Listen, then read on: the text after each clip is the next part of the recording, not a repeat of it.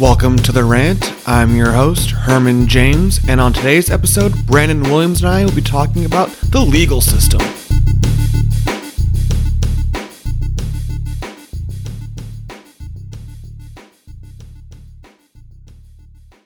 All right, welcome everybody. Thanks for tuning in. I have got Brandon Williams for Williams and Javellana Law. How you doing, Brandon? I'm doing good. How about you? Doing pretty well. Uh, I'm surviving the uh, what's now going to be freezing weather tonight here in Sacramento. So uh, everyone's freaking out a little bit, but I, I think I'll survive the night. yeah, it's been it's been cold up here too. So it snowed like yesterday. So it's uh, the weather is definitely changing it is changing, and uh, the fact that I think NPR this morning said it's going to be below freezing tonight, which probably means it's only going to be like 31 degrees. But everyone at work and around me was freaking out. I even uh, came home right after work and started a fire in my house just to be ahead of the uh, cold chill. I feel it's uh, a little bit uh, overkill, but I'd rather do that than freeze out a little bit later. I totally understand. All right. So, uh, Brandon is an attorney. Uh, he does some criminal defenses, some family law, uh, jack of all trades within uh, his law firm. Today, I would like to just get some background information and some more information about what you do in uh, your kind of daily life when it comes to work, because everything that I know about law and courtrooms either directly relates to me and from when I was 16 to 22 getting I think I have 16 maybe 18 speeding tickets 3 of which were from what I was told by the judge were felony speeding but they never convicted me of any of them to law and order so if it's not on either of those spectrums, I really don't know much about the real law office. I know that you can't, you know, say this whole court's out of order, but you do it for a living and you have a better understanding than I think most people would. And I would just like to pick your brain and kind of see what it is you do and how you affect the world and the ways you do it. You okay with that? Yes. My name is Brandon Williams. I'm a mainly criminal defense attorney. I've been attorney um, licensed since 2008, so at least 10 years. Have basically practiced on all different sides of the law. I first started off um, clerking for a judge, the Honorable Judge Amy Kraus, and that was in Lansing, Michigan. So I was a clerk for her. And then I got an opportunity right before I graduated. I did an externship at the Santa Clara County District Attorney's Office. And then from there, I got a job offer with another firm in Chico, California, doing mainly criminal defense work. And then around 2010, I started my own practice. And then around 2013, I partnered up with Mr. Javellana. And our practice, we do, I mainly do criminal defense, and my partner does family law and, and like personal injury type cases. You could find us. Our website is wjllplaw.com. You can email us at info at wjllplaw.com. And if you need to call us, our phone number is 530-592-4305. Great. So we've got anyone that's looking to get any information, kind of uh, potentially see if they would be a fit for you. They can check out your website. Again, that's wjllplaw.com and uh, kind of get in contact with you and see if they can afford a lawyer and if it would even be relevant to them. Now, yes. in terms of lawyers and, you know, the needing the lawyer versus not needing a lawyer and thinking you can do everything, like I said, everything I know is based on TV and movies. Uh, I do have a family member that is a police officer, so I get a little bit of insight and kind of ideas of what it is at that point. But the people I know that are lawyers aren't ones that are lawyers that defend people. They are like corporate lawyers and doing law things for agricultural lobbyists. So, in terms of when people need a lawyer, is it smarter to get in contact with someone and see if it's relevant for them to actually pay the money for a lawyer, depending on the case, versus showing up alone?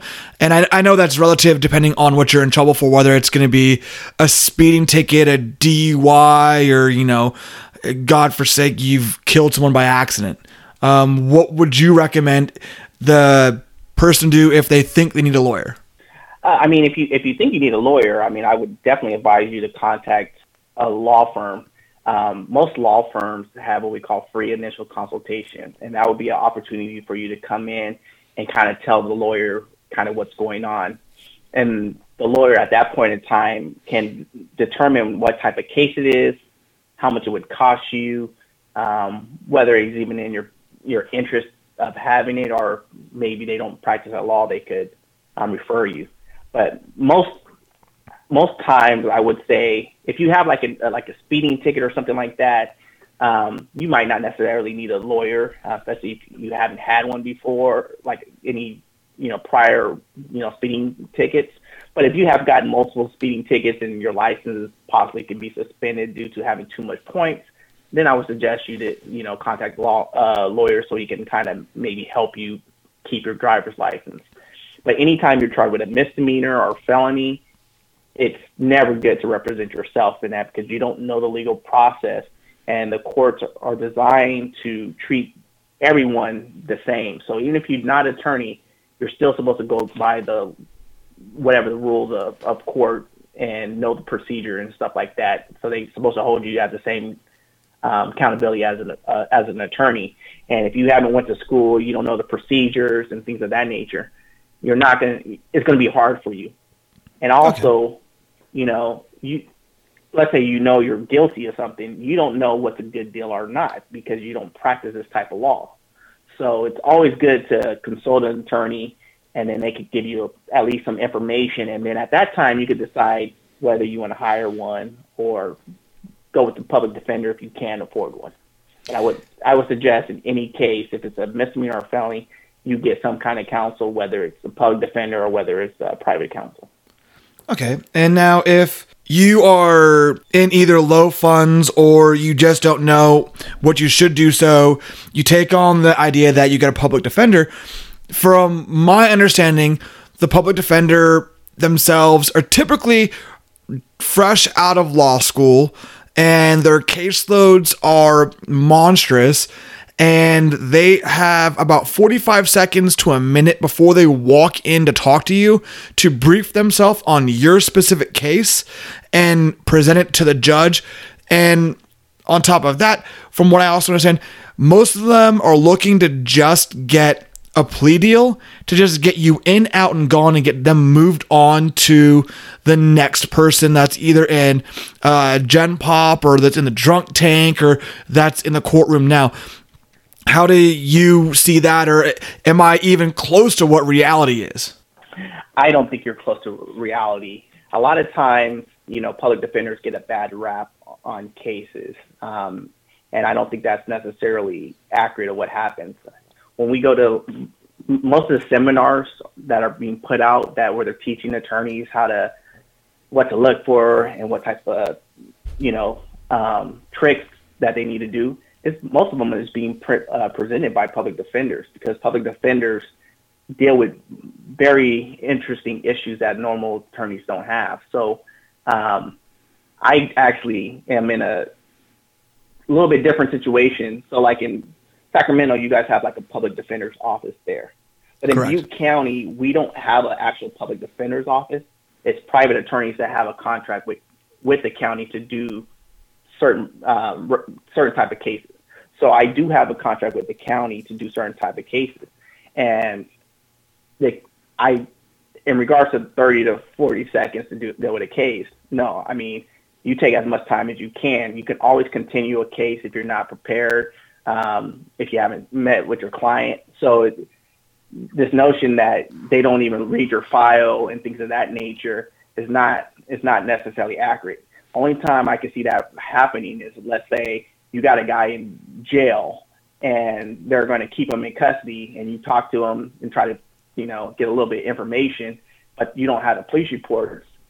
And he's like, "Hey, I, I did it. I just want to get out." And you negotiate with the DA at that point in time to try to get him credit for time served.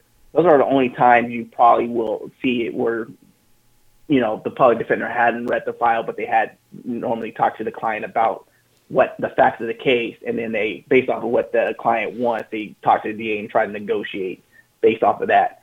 But yes, you, you do. I mean, you do have more more of a caseload, but I, I have never had an opportunity. I have never had a situation where I was never able to read the police reports and act and adequately prepare and meet with the client and talk to the client about their case prior to them dealing with it. Okay. Now, do you know if that would be location specific, uh, bigger cities, bigger caseload, or if that's kind of a universal theme? Because I do know that if you get outside counsel that's not public defenders, I don't know actually. From people I've talked to, they've told me this, of course, and they say the outside counsel gets a little bit more of a leeway because they don't directly, you know, have lunch with or talk to or barter deals with the DAs on a regular basis.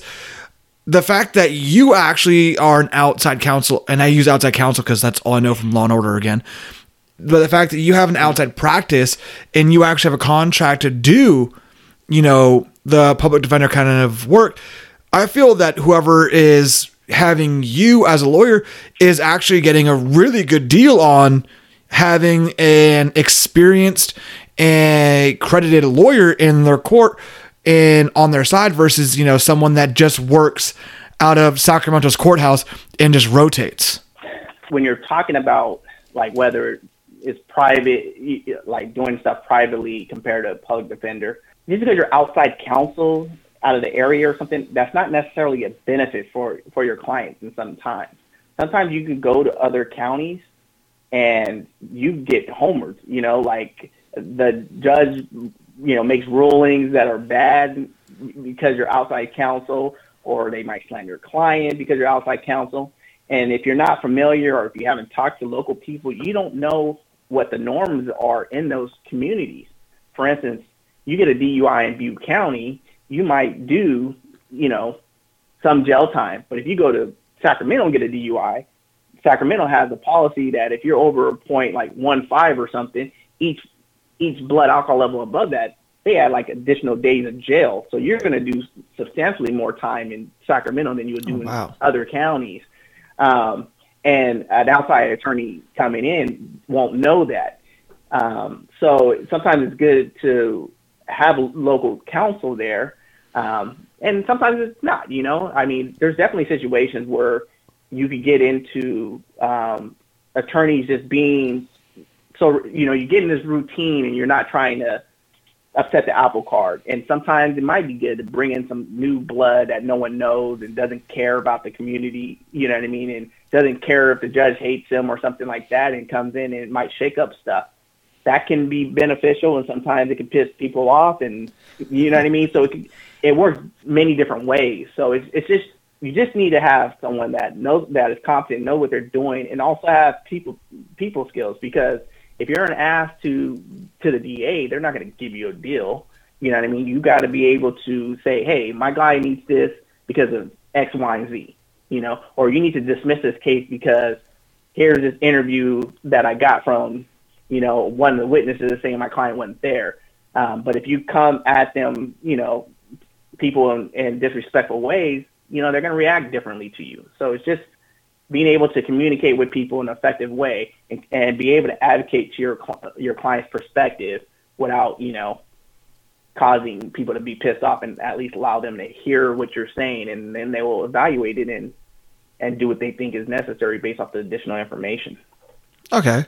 So have you experienced any of that personally going into a situation where you've had opposing counsel by the way, I feel super like educated when I say like opposing counsel. Again, law and order, but I have no clue. But do you have uh, any situations where you've had like a case that was just just off, completely off of what the norm you would normally do, or something that was just completely out of left field for you that you dealt with that either you did well with or you wish you didn't get onto, or just something that was just completely out of the blue that would have thrown you back on your heels? Um, not necessarily. Um, maybe going back to that other comment. So I, I took this case. I was working for this other firm um, when I first got up here, and we took this case in a different county. And I'm trying. I'm I'm having a, a trial, but it's a court trial, and it's a civil case. And you know, like I was saying, being homered, I felt that was kind of going on with me. Um, so when I'm making arguments and or questioning, you know, the witness, the judge is interrupting me. You know, so he keeps every time I start asking questions, he's stopping me and he's like, you know, making comments and stuff, and he won't let me really get into certain certain things. So he kind of limit my ability to put on my case. And same thing when I was doing my closing argument, he kept interrupting me, and I haven't had a judge ever do that, you know, and he didn't do that to the opposing counsel. You know, she was able to basically say whatever she wanted to say, and that was okay. But with me, he kept cutting me off and started asking me all these crazy questions. So I felt in that situation, I wasn't, you know, the judge was screwing me. And, you know, lesson learned, you know, I've talked to other counsel and they said that, yeah, they had a similar situation. He screwed them over too. Um, and and so you learn these things, and next time I if I ever do a case, you know, I probably w- wouldn't get rid of that judge. But if I ever did do it, I would make sure I have like a court reporter there, so I can make sure I have a record of him doing that. So if there's an issue with what happens, I can file an appeal and have a appellate judge, you know, um, basically slap him if if if if what he's doing is inappropriate. Like Rick James. you know, but yeah, I mean, you know, judges have so much power and they can, you know, affect cases and they determine whether they're going to let certain evidence in. And sometimes, you know, if you have a judge that just doesn't like you or something like that, they making all these bad rulings, that it, it can really affect your client. Um, but as in me taking like normal, just like regular case, I have had a situation where I took a case where I was like, oh, I'm in a in over my head. You know, I'm pretty smart of either being able to research the issue to try to get up to speed or associating with another attorney that deals with this type of law. Okay. So on to or back to, excuse me, to the case you just said you were on where the judge was interrupting you and everything else. I didn't know that they're allowed to interrupt you in closing arguments because I've never seen that on TV or in movies. So that's new to me that they're able to do that. And you said you would rather have a court reporter be in the room with you. I thought that was mandatory for every courtroom. No, not every case ha- you have to have a court reporter. You know, you learn that as you, you practice. So, like in criminal, there's um, like felony cases, there there must be a court reporter. But misdemeanor cases, they don't have to have a court reporter. And civil cases, they don't have to have a court reporter. So if you want one, you have to hire them and pay for them. In like civil cases. I and didn't so know that. When um, so when I got this case, I, I took it over for another attorney that was in the firm, so I wasn't necessarily going to handle it all the way through. And so you know, when I showed up, there wasn't a court reporter and stuff like that. So it's good to have one just so they can have the record. Like, now, do you find that keeps people more honest if there's a court reporter in the room, or it keeps things more civil? And it's a bad, bad assimilation, but it's like having Steve in the you know Jerry Springer. You know he's the one that keeps everything regulated. Is that the same idea that would you see a court reporter? Because now you have to be held to everything you say because it's now going to become a legal document and can be used against you in appellate court. Yeah, yeah. I mean, I think it does keep. You know, it, it goes both ways. You know what I mean? You you would think that it would keep people honest and you know like that, but it, it's just like you see these videos of these cops beating people up or people doing things that they're not supposed to on camera, and they know it's being filmed. I think when you get in the moment, you just forget um, of what's going on, and you just start going like it's a normal thing, and you don't even realize that you're being videotaped or being someone's taking down your statements. Okay. And so, you know, it might be conscious at first, but when once you start going, it, it's it's like whatever. Just kind of getting that moment and the the world around you kind of disappears. No, I get that. So if you had the perfect situation set up for you to go into a courtroom, would you prefer to go into the judge you know because you know you can win it? Would you go that route regardless of the case, or would you have it more exciting to go to, you know, an outside county where you don't know the judge? Is there like a comfort zone for you that you would appreciate more than the other, or something you find more exciting? Wow. Um, Sorry, that was really left field. I you know, it, it, it, it's good going to. I like going to other counties uh, just to see how things are. But you know, the reality of it, you never know what a jur- you never know what a judge is going to do, um, whether you've been in front of that judge a lot of times or not. They do stuff that you wouldn't expect. Um, but it is sometimes sometimes you might have courts that have policies that 99% of the cases they're going to do. So for instance, like take domestic violence up here, and like in Butte County, they always put a restraining order on on every case, right? But you could go to some other counties on a domestic violence case, and they won't put one on there unless there's a showing that a person's very dangerous to this person. Um, just because they're charged, they don't necessarily mandate that it be put on. But in certain counties, it's always going to be put on. So you, you learn those those things, and sometimes it's you know the way they deal with cases are totally different in some counties. And when you go to different counties, you start noticing certain things about it. Like for instance, like I was telling you, like the DUI. Well, I rather have a DUI in Butte County because I think my client will get a better deal than if you had it in um, Sacramento or Placer. Um, if your if your guy has a misdemeanor DV case, it might be better to have them in um, Sutter County because they don't, you know, they don't supervise them formally like they would do in Butte County. Because in Butte County, you have a probation officer that you check that will check on you all the time, and you have court reviews. But in that county, they don't supervise misdemeanors.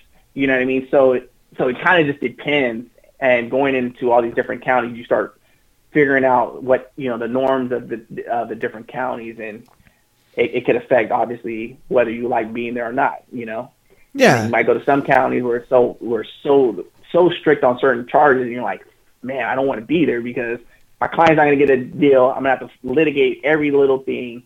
You know what I mean? So you you start picking these things up when you have been practicing long enough and in different communities. Now, if because Butte and Sacramento are close enough proximity and the deviation between the laws is rather extreme, especially when it comes to DUIs.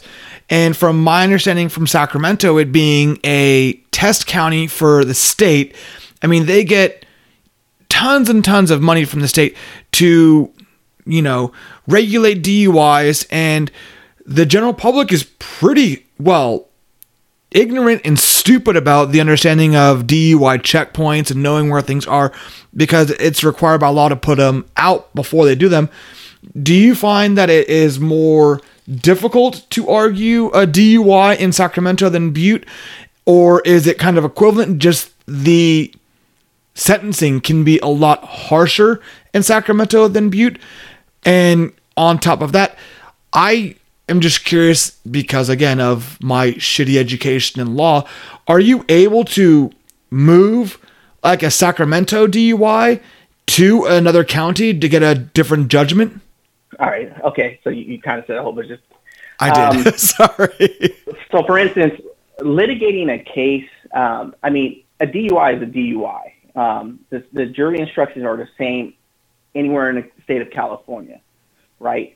So that is not necessarily like a real issue in, in the law. Now, again, like you said, Sacramento might treat things harsher um, because maybe the Mothers Against Drunk Driving is is you know have a bigger political hold there or something like that, where these judges came up with some policy saying, hey, these DUIs are very dangerous. Let's make the the punishment harsher than in some other counties. Um, but litigating it should be the same. Um, the jury instructions are the same. You know, if you if you go to a jury trial, you're going to be dealing with people of the community. So, it, you know, as long as you can educate the community and present a strong case on why this person not DUI, I think you should be fine. Um, but you would, you know, there there could be some differences in jury pools just because some counties are very conservative, some are more liberal. You know, some are more pro law enforcement, some are not. You know, so it, does depend in that aspect, but the law is the same. So, it, so for instance, like a DUI, the court has has a range of uh, sentencing options. So they could say they give you anywhere from zero to six months in jail. So if they decide to give you 30 days on it, that's within the range that you know that the legislative have has put forth. Some do it on the lower end, some do it on a more uh, harsher end. So it just depends on the county. Um, but I, I don't find it different litigating it in any county. I think they're all pretty similar, but the offers are all kind of different in each county. Okay. Now, uh, off of, and, and, oh, and you asked about you asked about um, moving it, changing it, changing it to a different location. You only could change ninety nine point nine percent of uh, the time. You're not able to change the venue of a case. Only time you're going to get a change of venue is you got to show that this is a high profile case that this person cannot get a, a fair trial in that community, which is going to be very, very hard to, to prove.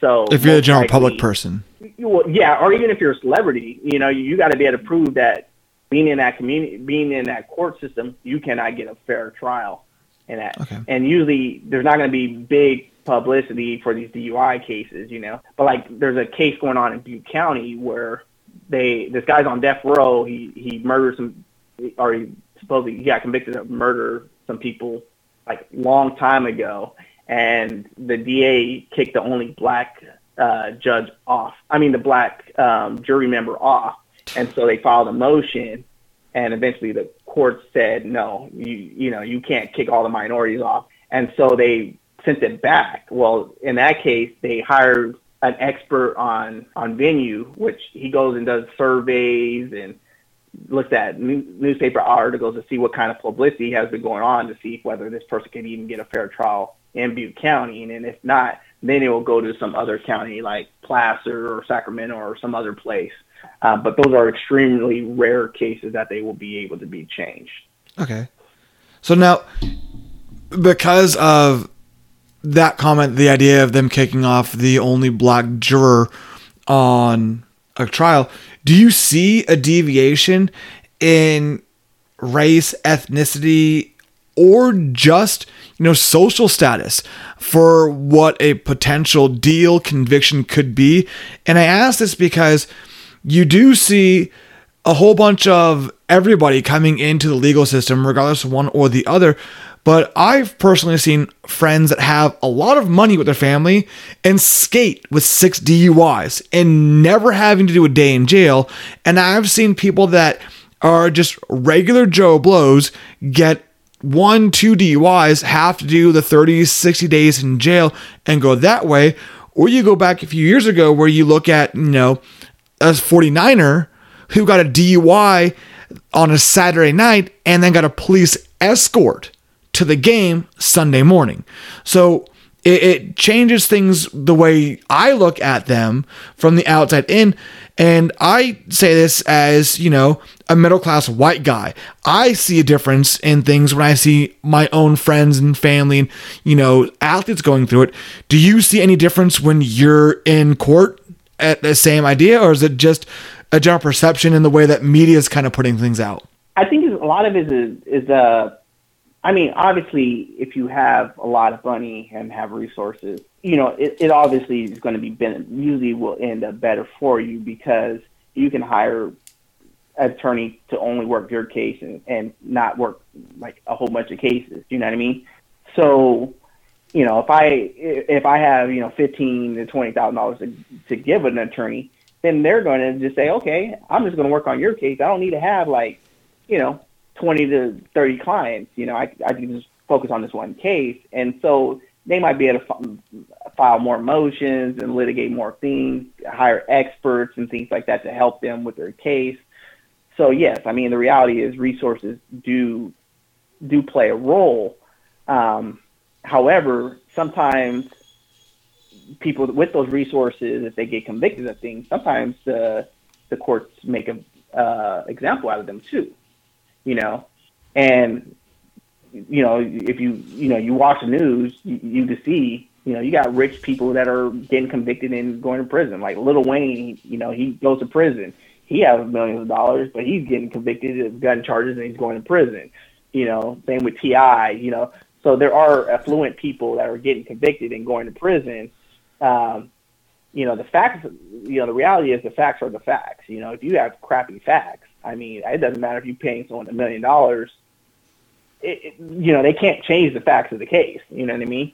And so it, it's a situation where, yeah, rich people get convicted too, just like poor people. And and sometimes the courts will make an example out of people that they think that, you know, think they're on a higher level than than the general public. You know, so you never know what the judge is thinking either. So, but I I I, I do think if you have more resources, you could put a better better case on than someone that doesn't have those type of resources. And that makes sense because, you know, I would assume that the general public isn't looking to spend ten, fifteen, twenty thousand dollars on a case and trying to go that way. And I have personal friends that, you know, had a DUI that they actually paid, I think it was ten or twelve thousand dollars to get a DUI dropped to a wet and reckless due to the fact that they asked for a blood test because the common idea behind that is by the time you get to the police station, your BAC will have dropped. They can draw the blood at that point and it'd be less than what if you got to give breathalyzer, uh, breathalyzer test. And then there was some mishandling of it, or they didn't test it to a right time, or however it would have been done. But they paid the ten or twelve thousand dollars to drop it down, just not have points on license or have a DUI against them, and it worked because they could prove that, you know, the handling of the blood from point A to point Z wasn't done efficiently and they could do that. I, I couldn't be able to afford ten, fifteen thousand dollars to fight a DUI and it would cost that much, you know, in the term from you getting a DUI to going to court to paying the fines and higher insurance, it equates, I would assume, to about the same idea for it, but they put it up front and fought that because they had the ability to, and they won, which is for me, that's it's a new thing. I don't see many people going to court. I don't see the idea of people winning all the time because in the way that the courts are presented to me, and it, it's you're guilty until you're proven innocent. And I think that's just what I see as a social perspective, because no matter who you are, the news and media put out, you've done this, you've done wrong before you've ever gone to court. And I think that's like jading people and changing people's views before any facts are actually in. Yeah, I mean, the news is definitely um, playing a role. I mean, you could see anytime a, a football player or athlete is, you know, someone alleges that they committed domestic violence or something like that, everybody's just assuming that they they did it, you know. So I mean, I I think there is a perception of guilty till proven innocent, um, and also with all this, you know, like if, you know this hashtag Me Too movements and things of that nature, you know, if you have a situation where maybe a person, you know, went off and hit someone and committed domestic violence, a lot of times people think that okay, they did it once, they must have been doing it for like 20 years instead of this is just this one incident for whatever reason that this happened. Yeah. You know, um, so they always make their, you know, people are people. You know, we we make assumptions of what's going on, and there's been plenty of times that I've been I picked a jury or I'm picking a jury, and I asked, um, you know, you might ask them if they could be fair or you know or impartial, and plenty of them say, well, he got he got arrested, he must have did something wrong, you know. or he's been charged, he he must have did something wrong. You know, I've been alive for 20 years. I have never done, I had never been arrested. You know, people have those mentalities thinking just because you are arrested and charged that you did something. It might not necessarily be that specific thing, but you did something. And um, it, it, it is it, it is sad because you know our the foundation of the criminal justice system was not founded on that belief. It's like everybody's supposed to be considered innocent, and if the DA doesn't prove their case, you must you must acquit them. Even if you have, I, you might think they've done it, but you can't. You're not 100. percent If you're not really really sure beyond a reasonable doubt that they committed, you you got to find them not guilty. I mean, there's definitely times where you might think I think he did it, but I don't think there's enough evidence there to really be real, real sure that he did it. So I'm gonna have to vote, you know, not guilty. But you know, there's there's a lot of people that don't have that thinking when they get in there. But that's kind of what the law was supposed to make is like, hey, even if you think he might be guilty, but you're not hundred percent, if you're not really sure this evidence shows that, then you know they're supposed to acquit you. And it should be that way, but I think people's fear gets the best of them. And no one wants to go to jail. No one wants to go to prison. No one wants to be convicted. And I think the difference with a lot of perception is charged does not mean convicted. And if you're charged with something, people forget you weren't convicted. You were innocent of things and you were found, you know, innocent in a court of law or there wasn't enough evidence to put against you. And I think that's what the problem is the idea that the idea of being charged, the general public puts an automatic guilty on you, which means you're automatically convicted, and it's not the same idea. Now, whether you have a public defender or a lawyer that's outside of the public defender system and it's independent counsel, I think that's hearsay for whomever's going to say it because if you're in your own circle of friends, your own community, if you're charged with, like you said, domestic violence, no one's going to believe you that you were innocent because again i think social media i think that the news media that perspective gives you the idea that you you must have done it. But you paid someone off. Sometimes the job of the attorney um, like if you're doing a trial is to educate the jury on that and make sure that they know you're you're innocent until proven guilty. You know you got to give them examples. You got to explain that to them for them to really grasp that concept. Because I mean a lot of people don't you know can't grasp that concept you know but you gotta be able to try to educate them. And if you can't then you get rid of them you know you get a certain amount of you get a certain amount of um challenges and it's like hey you know you get you ask the person a question and they're like hey like if you let's say you're you're in a trial for domestic violence and the guy is charged with you know battering his wife, but he's like, um, she was hitting me, so I you know I hit her back, you know. So you're like a self defense claim. Well, there, you're gonna have people from the old school going to be like, it's never all right for a guy to put a hands on on a woman, no matter what she does. Even if she shot you, you can't touch her. You know, there's people that have those mentality, and you start asking them questions, and and they and they'll start telling you that a lot of times and you're like, well, hey, this guy has a, a pretty strong view on it. He's not going to change, even if I put on self defense, and even if the jury instruction says, hey, you know, you're allowed to defend yourself because of his, you know, beliefs, he's not going to find self defense. So you're like, well, hey, I'm going to get rid of him because I can't, he's not going to change his ways. So first you try to convince the judge saying that he can't be fair. And if the judge doesn't get rid of him for cause, then you get rid of him through a peremptory challenge. Nice. Now, do you, do you see people wanting to be on juries just to be on juries and feel that that's a, a big thing for them, and you have to like wean those people out, or do you see more people like I I, I don't want to be here today. I'm not getting paid for this. I'm missing work. I see both. I do see a lot. You'll see a lot of people that are trying to get out of jury duty, which is which is sad because then you're getting the people that probably not you're getting a lot of old retired people that have time to sit on juries. You're not getting younger people that maybe you could relate to your client and understand what's going on.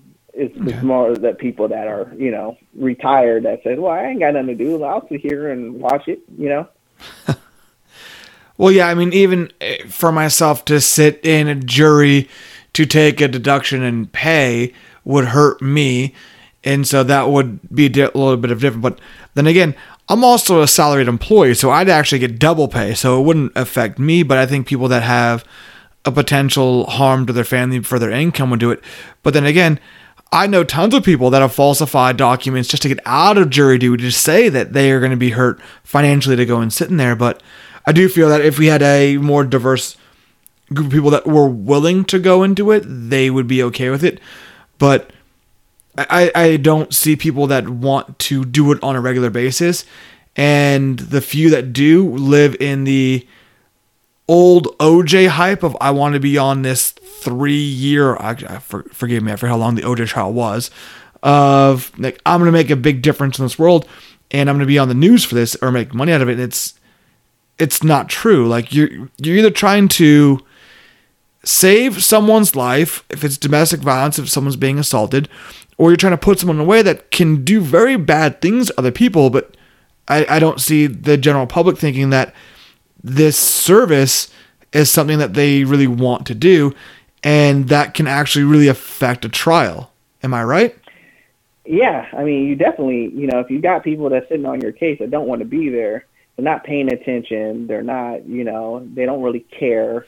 That does, that's a disservice to your client and and to you know the DA's office too. You know, so you want people that want to be there, but you know, just depends on the type of case. You know, if you're trying like sex cases and like homicides, those trials are long, and not everybody can sit through a case. You know what I mean? Like that. I mean, I got a couple cases I'm gonna try this year that, you know, a jury. I could see a jury members not wanting to sit through a case where you're seeing a guy exposing himself to three year olds and you know try you know raping people. You know, people don't want to see those type of don't want to you know hear those type of cases. You know what I mean? Oh yeah. So when you so you also got to educate them on the type of case so they can make a decision like, hey, you know, I have kids, I can't sit through this stuff, I can't be fair. You know, I know he did it, so I'm a, I think anybody that commit those crimes should be shot. You know what I mean? But it, you know, it, like you said, I mean, you, you, there's a lot of people that try to get out of jury duty, even if they can serve, they they want to make excuses to not sit there you know, and do their duty to the to the community. And it, it it's sad because it affects the defendant. You know, what if you have reasonable people or people that have similar experiences to you that can relate to your what's going on? You know, that that help that's helpful. But if you got a bunch of other people that you know are detached and I, I don't think it's like fair. You know what I mean? Oh yeah, like, and it's know, different when they're not sitting there themselves to understand what that per- other person is going through.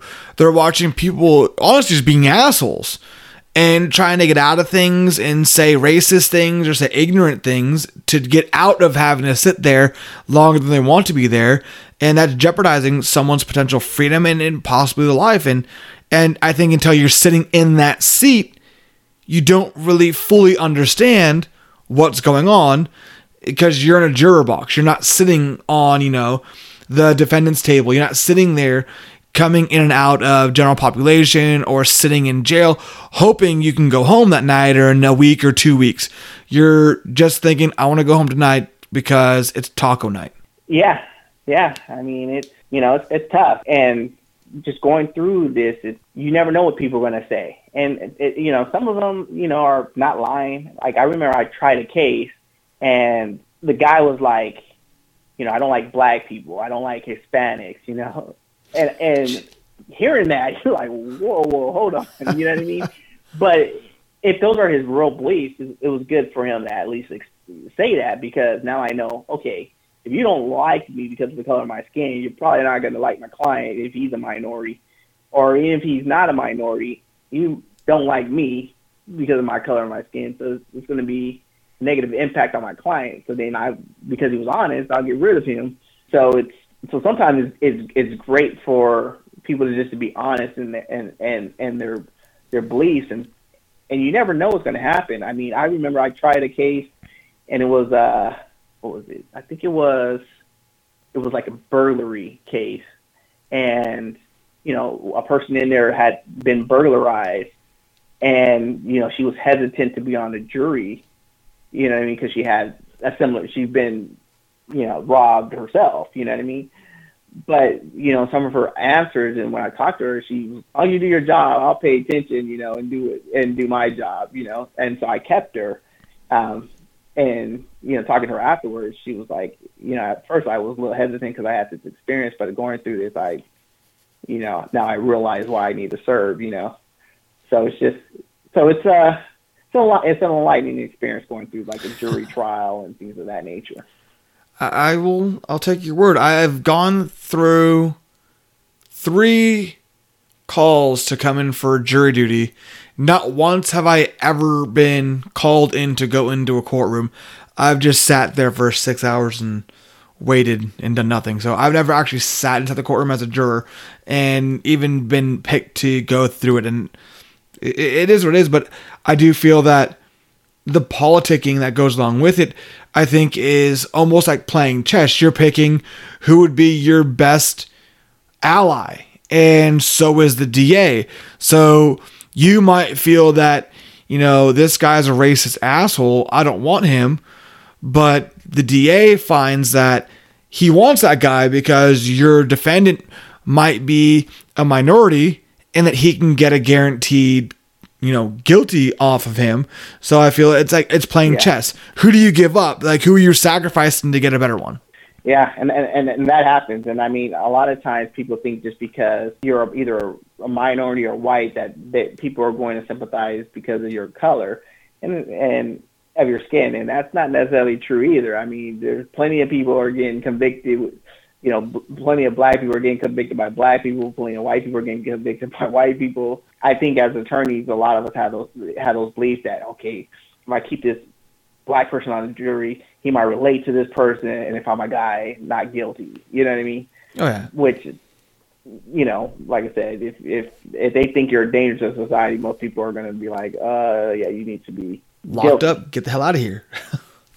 yeah, you know, I mean, jury doesn't, you know, they don't get to determine, you know, the punishment, but they get to determine whether what what are the facts of the case and what are, what the person is guilty of. Rightfully so.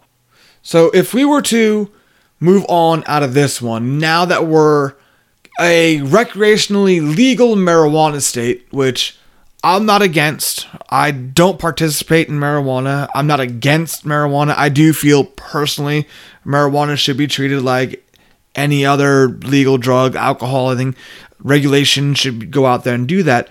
Do you see this being now something that's going to become more of an enforceable thing and more of a criminal activity like you would for DUIs or anything of that state of nature, or do you feel it's going to basically be the same status quo as it was a year ago when it wasn't considered legal in the state of California? Well, obviously, the the legislative, um, you know, the proposition and stuff kind of minimize the the punishment for marijuana convictions and things of that nature. So what's going on now is like if you sold to someone in the past, that was a felony. Now it's a misdemeanor. So what what I'm seeing now in a lot of these counties are if a person's growing a lot of marijuana plants, the counties are slap. They most counties have ordinances saying that you can only have a certain amount of um, plants, and if you're growing more than that, they'll they'll they'll uh, slap like a nuisance um, violation on you, and if you don't abate and, and get rid of them, they they could charge you like five hundred to a thousand dollars a day. And oh, so, since it's not being as prosecuted as much criminally, they're trying to get low after people civilly. I'm I'm seeing there's big money in marijuana, so I, I you know people are going to be growing, but the problem is you know you got all these illegal grows and these people are growing in national forests and destroying the forest to try to grow marijuana. I think that's the problem. And I think if they the reason why they wanted to legalize it is they can tax it, they can hopefully get rid of the legal component of it and maybe not have as many like you know home invasions of people trying to get rip these people off for cash but i think also when you when you create these laws um, and you're regulating this industry the price of you know marijuana is going to go up because people you know you're going to have to pay all these taxes and stuff on it so they're like well shoot i can grow my own for cheaper or i can get it from the friend for cheaper so um, in actuality, you know, it decriminalized a lot of the marijuana charges. So, I mean, I, I could see possibly DUIs maybe going up based off of marijuana use, but who knows? I mean, most people that smoke marijuana was smoking it even when it was illegal, you know. yeah, it didn't it didn't change the consumption from then to now. It's still the same idea for it. There's just more dispensaries out there for you to grab them uh, and just kind of walk through more legally than you would have beforehand because you know you're 23 years old and you have glaucoma. Yeah. So it, it is a different thing, and I think the the fun thing I do hear from people is that growers were afraid of it becoming legal because then everyone's going to do it and their process their prices were going to drop. But like you said taxation's going to come a portion of it so that's going to actually inflate the prices of things. And i can still grow my own tomatoes in my backyard but i'm not fucking doing that. That's too much work. I'm not i'm not a green thumb. I'm not going that way and if it were for Yeah. weed i'd still be going to a dispensary because you've got these guys that have been doing this stuff for years that can do a better product than mm-hmm. I could be and probably way better and more efficiently. So why take the harm of it? But I, I agree with you the idea that people are getting robbed because of cash in their house due to being a grow or being a farm is something that is going to stay frequent until it's either federally legal or I've been saying for a little while now, I can see California being one of the, if not the state, that would put in place legally being able to put your cash into a bank to be federally insured because they're making a ton of money off of you putting your cash in a bank. Yeah, I mean, I, I think it's only a matter of time that California is going to, you know, create their, their own banks and allow allow people to put, you know, put their money in there. Um, they probably won't be like FDIC. Obviously, they're not going to be assured by the federal government. No. But you you never know what's going to happen in, the future. I mean, they could potentially the federal government could lax the laws down the road. And they But, could. And yeah, you're It's California though. It's the fifth largest economy in the world. I don't see them letting money go through the state without taking some sort of taxation. Whether it's, you know, not FDIC insured, but California insured, whatever it might Yeah. be, where they can get the money out of you, they're going to figure something out. Yeah, yeah. Um, so I, I'm sure there's going to be banks created and things of that nature once it's, once they get everything going. But yeah, I mean, it's it, there's a lot of money being made, and I mean, there's different, you know, with these dispensaries and stuff like that. They create a lot of different stuff too. It's not just you know marijuana. Like they will have different marijuana. Yeah, they've got know, CBDs, uh, they've got waxes, dabs, whatever they're called, Yeah. and whatever concentrations, however they want to put it out there. The, weed and marijuana, whatever you want to call it, it's it's not the same now as it was ten years ago. And ten years ago, we were saying that about you know our parents back in like the hippie days of the '60s and Woodstock and things like that. They have concentrations that are far, far beyond what we would have ever imagined, even when we were kids. It, it, it's a different world when it comes to marijuana and those kind of strands. Yeah, and I mean, it's you know, it might be safer going to that if you're not going to grow your own. It might be safer to go to dispensaries because, you know, I, I have had plenty of clients test positive for like cocaine or something like that in their urine, and they're like, hey, "Man, I only smoke weed. You know, I don't do cocaine or meth." And it's like, well, did you roll your own joint? You know, who are you with? You know, do you know if they laced it with something? You know what I mean? So there's people that are getting busted for using illegal drugs because they're smoking, you know, joints that their buddy made, you know.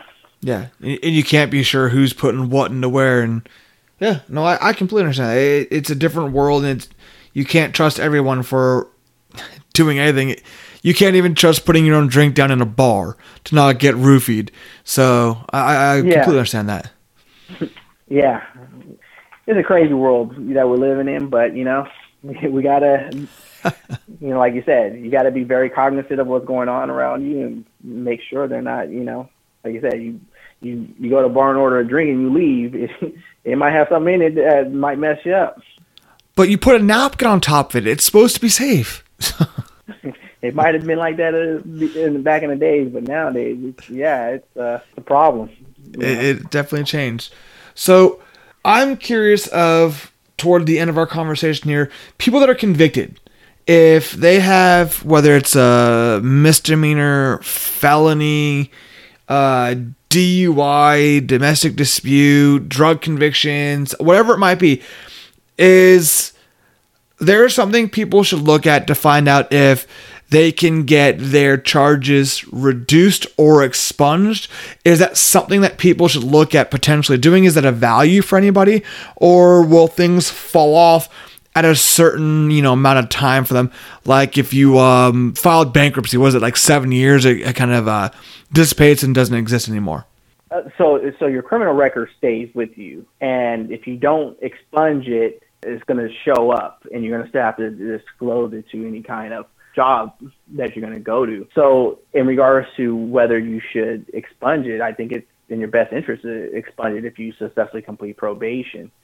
Now, to figure out whether it's a wobbler or something like that, that's why you you should contact an attorney to go over those things with you because there are crimes that are wobblers that can be charged as a misdemeanor or a felony, or there could be um, you might be charged with something and an attorney might get to negotiate a different charge that is a wobbler that that could benefit your client in a long run. You know what I mean? I have had situations where my client might be charged with a specific code section and it's not wobbler, but I might find a code section that's similar to that and hey tell the DA, hey look, my client will plead to this, you know, as a felony, but at least gives them an opportunity later down the road to to reduce it from a felony to a misdemeanor if they um, if, if they successfully complete probation. So that's why it's very important for you to, you know, not represent yourself and talk to an attorney, whether it's a public defender or whether it's a private attorney, because there's things that you might not know the ramifications. You know, okay. for instance, I have this this one case where a guy was charged with a domestic violence charge. Well, if he he's a security guard, so and they are armed security guards. So if he pled to the DV charge, it's a lifetime weapons ban under federal law, and so he wouldn't be able, he would lose his job. So his attorney reduced got it reduced to a disturbance of peace where it doesn't have that that restriction. So, you know, things like that can happen. So now if he was convicted of the original charges, would that have been a felony charge and that would have been what would have taken away his uh, concealing carry or his weapon uh, rights? No, um, the, the misdemeanor, any mis, uh, misdemeanor domestic violence charge uh, takes away your weapon. Even okay. even like a misdemeanor battery charge takes away your right to own a, or possess a firearm. Okay, so I wasn't sure. From my understanding, if you're convicted with a felony, you lose your right to vote forever. You can never own a firearm ever. Those are only two things I actually believe that you can get guilty with if you're a, a oh no. You could also never serve on a jury. Those are the only things that I, I, really understand if you're ever convicted of a felony or I guess now domestic dispute as well is that correct so yeah so any felony um, will trigger a weapons ban and certain misdemeanor convictions usually like assaults and batteries will trigger a weapons ban in regards to voting, you actually can vote with a felony conviction. But like I said, you're if you have a if you if you have a straight felony, you cannot own or possess a weapon. And if it's a wobbler, then um, unless you could get a pardon from the government governor, you're going to be stuck with with never being able to own a weapon. And who the hell can get a pardon from the governor? There are people that get them. I mean, but it's very rare. Yeah, and uh, understandably so. I yeah, I don't I don't foresee many people trying to after getting a felony plead to the governor why they need to have a a license for a gun. Well, yeah, and, and I mean there's there's other things like there's certain you know licensings that that you know if you have felonies they won't allow you to get licensed in certain areas. So if you get a pardon, then you might be able to get you know, get get your license back or something to that effect. So there's there's there's reasons to get one, but they hardly grant them. Which would you know make sense either whether you were considered you know guilty or you didn't think you were guilty the law found you guilty. And there are certain things i think you would have to give up. And I, I personally i think you know owning a gun isn't the biggest thing in the world to have to give up. I think, you know, if you want to be able to vote, be an active participant in, you know, society, uh, be able to have a wobbler and not check a felony box, you know, be able to go and volunteer at your children's school. I think those are more important than, you know, owning a firearm. I think that would, it's an understandable thing to not have to have. Yeah, but I mean, you also got to realize where you're at because, you know, like some places up here, I mean, hunting is very important for these people. Owning firearms, the right to bear arms is very important to some of these people in some of these these uh, um, communities where that is like the main thing. So you taking away their gun rights is is, is very serious. Yeah, I but, guess you know, the difference between like suburbia and where uh, you guys are, yeah. but like you said, you know, some of these convictions, like you said, you can't volunteer for your your kid's school. You can't do you can't do a lot of things with these felonies. You, there might be you might not be if you wanted to become a doctor, you can't you know get a license now. So there's a lot of different things that can happen with these felony convictions. So it's very important, you know, try to negotiate them down to misdemeanors, and if you can't, try to find something that can be reduced at a later date, which gives your client at least an opportunity. Hey, if you fly straight and get everything and do what you're supposed to do, you you won't be a felon for the rest of your life. Yeah, and, and that I think is the ultimate goal. Is if you have the potential of a felony conviction, if you're able to get that taken off your record, if you're able to be you know normal citizen, and if you can prove that you don't have to have the gun. There are people like you said that are hunters that they actually hunt and they sell livestock or they use that to feed their family that really require that license. They require that gun ability. So whether or not you're a felon with a wobbler to a misdemeanor, they really require that. And so I, I think that in that case, then it becomes who of you to get an attorney that can help you plead that case. But if it is nothing to you, I do feel that it shouldn't be a major thing to you just to be able to be at your children's school and be an active participant. Yeah, yeah, and I mean that's one of the things you know when you when you're when you're meeting with a client, you gotta real you gotta figure out what their goals are. You know what I mean? And and that if you don't, then you, you could be doing them a disservice. Like if if my main goal is hey, I want to be able to be at my uh, kid's school or I want to be in this type of profession. And it's like, hey, I can't get convicted of this type of charge in order to do that. Well, it will be my job to try to figure out a way to not get them convicted of that type of charge. You know what I mean? Because it could have ramifications that they don't want. And if you don't meet with your clients, if you don't talk to them, then you don't know. And I think you do a disservice to your clients if you if you're if you're practicing that way. I mean, you got to know and and be able to educate them on the ramifications. I mean, obviously you can't know everything. Um, like I right now, I'm doing some cases what we call sexually violent predators, and these are people that have been convicted of certain sex crimes, and then uh, a doctor says they have a mental health issue that will make them continue to like sexually assault people, and a lot of times these people when they took their pleas they weren't told that hey you could be civilly committed when you're about to get released. And and and some of these people the law wasn't even, even in play. And you know that might change their opinion on whether they want to take a deal right? If you think i'm hey if i plead this charge i might be civilly committed in the hospital for potentially the rest of my life then i might be like well shoot i might that might be life anyway so i might as well you know go to trial and see if i go you know get lucky and win yeah i mean life is life but if you look at what the entertainment world, TV and you know movies tell you, you'd rather do life drugged up in a nut house than potentially getting raped in a prison. So it, the way they present it is pick your poison. Yeah. yeah, I mean that, that that's true.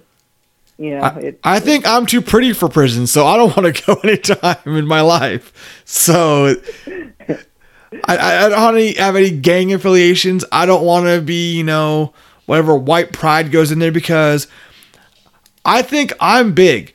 I've met a lot bigger people, and I don't want to be a bottom in prison. That does not sound like a good day for me. you know, I'd be I'd be wondering why people keep going back. You know, it's like, dude, you you like it there? You know what I mean? Because I go visit these people in the jail like every week, and it's like, ah, this doesn't seem like this is that fun. You're yeah. locked up in a brick, uh, you know, a facility like a dungeon. Yeah, just and you're being told what the hell to do, you know. And then you got to worry about politics in there. I mean, if you have certain charges, you know those gangs and stuff, they they they'll they'll say, hey, if you got certain charges, they they want to see your paperwork and they might beat you up if they don't like if if you have like child molestation or battery charges on women, you know. And yeah, so, it's not a I mean, pretty thing. Plenty, yeah, I've had plenty of people. You know, I go, they get arrested. I go see them, and they're like knotted up, and I'm like, damn, what the hell happened to you? Yeah, man, they they I got jumped when I got here, you know, and you know, they eyes all closed. I had to go to hospital. It's like, oh, okay. Yeah, it, it's not a pretty thing, and I also like to watch Locked Up. It, it makes me feel better about a person when I see that on TV because I'm not there, but you know, the general population versus uh, segregation isn't anything better. You're still in there with the same kind of people, and if you get out to general public, as per the TV show, you're getting your ass kicked anyway. Or you're meeting someone up in the shower where there's no cameras. I I think the idea and the perception, you know, that jail's like orange is the new black is a false reality because you're eating a mystery meat sandwich one way or the other if you do some shit wrong that people don't want to see you for. Yeah, I mean they, they definitely um if you're doing if you're doing stuff that they don't like, yeah, they they they'll they'll definitely uh get at you about it. You know what I mean? And it, it's just a situation, you know, most people don't want to be in. Like I said, just like I, I've had clients say, "Hey, man, can can you give me a police report?" You know, and it's because you know the head honcho when they got in prison, like, "Hey, you know, if you hear on some certain type of charges, you know, you're gonna have a problem." They're like, scared and yeah, and then you know they don't just beat you up one one on one, like they jump your ass. Oh yeah, they're not gonna take a chance one on one. What if you beat one guy? You can't beat five guys, so let's go for that route. Yeah, yeah. Uh, so uh, it's a it's a lose lose situation for some of these people, but you know can't put yourself in those positions of keep getting in trouble. You know. No, it's your life choices. You make better choices, you have better results. If you make bad choices, you have to fight your way out of them or figure out and hope that you can get a better result. But it really is dependent upon your choices and what you've done for the most part. Yeah. Well, Brandon, that's about the amount of time we've got for you tonight. Give us uh, your website again and the uh, email and phone number to get a contact with you if these guys don't want to. Uh, end up in the shower situation with some people. There's no guarantees, by the way. If you're guilty, you're guilty. You're good for trying to get out. But if they're looking for some counsel, looking for some education on their situation, and finding out if they even should have a lawyer, um, what's the contact information that we should give them? Uh, the website is wjllplaw.com, and you can give email us at info at wjllplaw.com. That sounds great, Brandon. And everyone listening, you'll find all the same information on the information tab for this podcast. You will also find all this information on thehermanjames.com. It'll be up there as long as this uh, podcast is live on there. If you have any questions or later down the road you want to get some more information, you can't find this podcast on thehermanjames.com, give me an email at therantwithhermanjames at gmail.com. I will shoot you over the same information that Brandon just gave you here. We'll get everything live for you and get you guys uh, some uh, good connections, see what we can help you guys out with. Brandon, I want to thank you very much for taking the time to educate me on my uh, really, really poor law and order education on the law system. Well, TV is definitely not a depiction of what reality is. but it's so entertaining.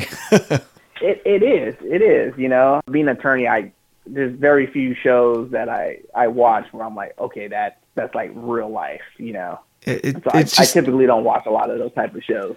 I, I couldn't see why you'd want to. You you deal with it every day, and now they're gonna highlight or penalize or villainize whatever you do, and it, it you've already done it all day long for the real world. Why sit at home and watch it done again? Yeah, but there, oh. I mean, there are some good shows that you're like, okay, yeah, that's pretty. You know, that's a kind of what like what really happens, you know. But then there's a lot of times, you know, you see the shows and it's like this guy does an amazing cross, and this guy admits that they they killed this person. It's like that doesn't happen. you know what I mean? You mean you'll get people just uh, to confess their innocence or their guilty pleas right on stand every time? See, that don't happen, you know. But it happens in movies, you know. and that's what sells tickets. Yeah. Well, that's all the time I've got for you on this one. I want to thank Brandon Williams for coming on the show, enlightening all of us a little bit more about the legal system. What are some common misconceptions and myths that are out there in the world? Make sure to check out Brandon's website at wjllplaw.com. That will also be on the hermanjames.com's website. You will also see his YouTube video right below this episode on the homepage. But definitely check him out. Shoot him an email if you have any legal questions, looking for legal representations. That's going to be info at wjllplaw.com. Again, it's wjllp.com. Don't forget to check out my friends on the No Phony Podcast Network. That's nophonynetwork.com. They're all over social media as well, as well as the rant is in the Herman James. This podcast episode is going to be put across every platform that is currently hosted by podcasts, including Spotify and iHeartRadio. So tell your smart speaker you want to hear the rant with Herman James. They'll play the most recent podcast. That will be this one if you just listen to it now. The rant with Herman James and Brandon Williams talking about legal issues. And again, thehermanjames.com is the one stop location for all the information you need, including WJLLPlaw.com. Can't wait to be in yours next week.